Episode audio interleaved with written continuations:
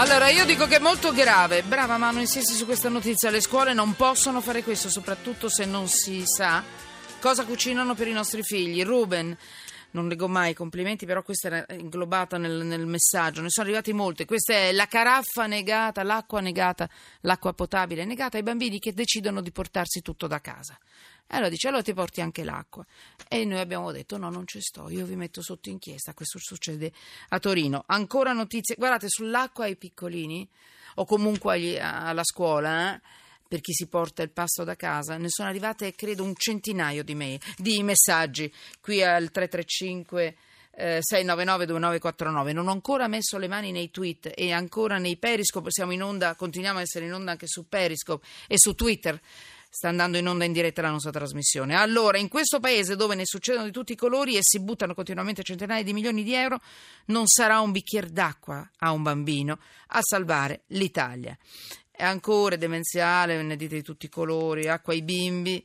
Eh, ancora acqua ai bimbi, acqua ai bimbi, avete ragione, ma altrettanto penoso trovo che i genitori diano i panini ai figli privandoli della gioia della condivisione del cibo per 3 euro di buona mensa. E ancora un altro messaggio invece che dice: Ma Manu, ma ti rendi conto? Io da mamma facevo le barricate e l'acqua della caraffa è diversa da quella del bagno. Ancora, ca- cara falce. Vi rendete conto che in questo paese c'è gente che non riesce a pagare la mensa del proprio bambino? E poi per la sicurezza nei cantieri, quando deve arrivare l'ispettore 386 finale, Giovanni, quando deve arrivare l'ispettorato del lavoro nella mia ditta, arriva sempre una soffiata prima. Questa è, una- è un'accusa molto grave, Giovanni, però ho capito, abbiamo capito e purtroppo non sei l'unico che ha mandato un messaggio di questo tipo. Carlo Rimini, avvocato, benvenuto. Avvocato, docente di diritto di famiglia, Università di Pavia, diritto privato, Università di Milano, benvenuto. Giovanni Jacobazzi, giornalista del quotidiano Il Dubbio, benvenuto. Ciao Manuela. Ciao, io vi chiedo scusa, ho voluto leggere i messaggi e passare anche la musica e adesso per voi c'è poco tempo. Ce la fate. Giovanni Jacobazzi, cosa hai messo sotto inchiesta oggi sul dubbio? Lady Gucci esce di cella e il giudice le assegna i milioni del marito ucciso. È così? Si può ammazzare il marito e poi prendersi l'eredità o non è un'eredità? Dimmi in due parole la storia e poi con Carlo Rimi diciamo cosa dice la legge. Vai, Giacomo. In maniera molto, molto semplice, Patrizia Reggiani Gucci, la moglie di Maurizio Gucci, il 27 marzo del 95 fece uccidere da un killer il marito da cui si era separata dieci anni prima.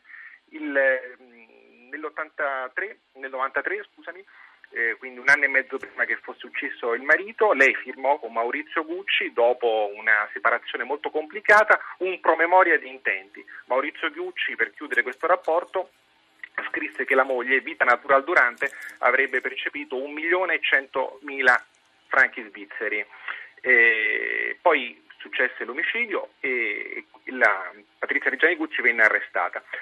Per farla in breve, tutta l'eredità alle figlie Allegra ed Alessandra Gucci.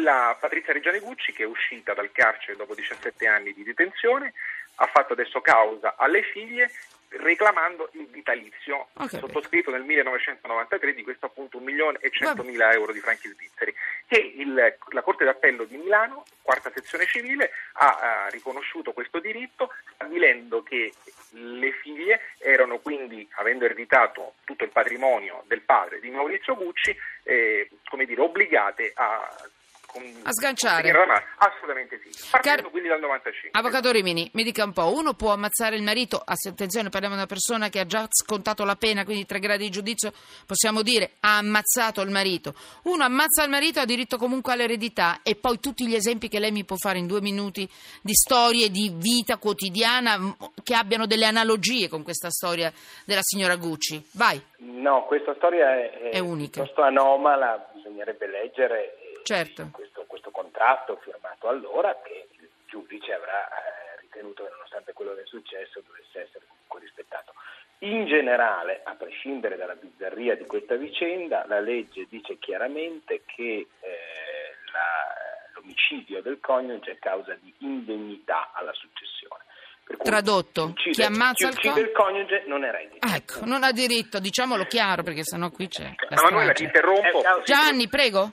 Giovanni? Interrompo subito anche per il professore. Questa infatti era l'anomalia che è stata rilevata. La Corte d'Appello ha scritto, leggo testualmente così agevolo anche la riflessione sì. del professore, che il comportamento penalmente sanzionato di Patrizia Reggiani non ha però avuto rilievo sugli accordi raggiunti con Maurizio Gucci ed è irrilevante. E poi prosegue, ogni altra valutazione attiene all'ambito morale e non strettamente giuridico e quindi non influenza l'interpretazione dell'accordo. Allora, certo, in questo caso ciò che c'è di anomalo è che è stato firmato questo contratto, un contratto che regolava evidentemente la crisi del, eh, del matrimonio e da questo contratto nasceva una rendita vitalizia. Il creditore della rendita vitalizia ha diritto a, alla rendita qualunque cosa succeda.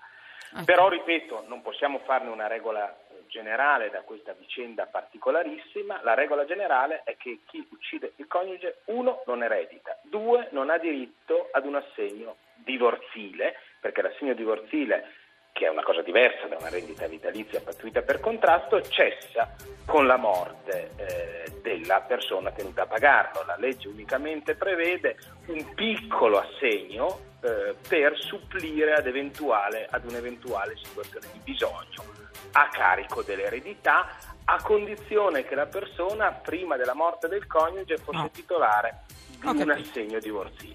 Quindi nel caso in esame, se non ci fosse stato quel particolarissimo contratto, sicuramente la signora non avrebbe avuto diritto ad alcun. Grazie professor Rimini, grazie Giovanna Maria Jacobazzi. Il dubbio.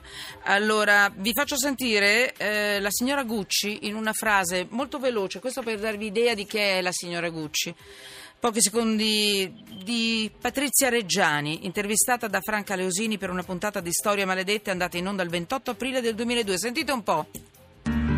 Insomma, lei andava a sfogarsi in giro e che cosa andava chiedendo, dicendo a tutti che Ma cosa. trovatemi un killer, io lo voglio morto questo qua, lo voglio morto. Io vorrei sapere una cosa, quale moglie non ha detto io quello lì lo ammazzerei e non l'ha detto anche con degli amici?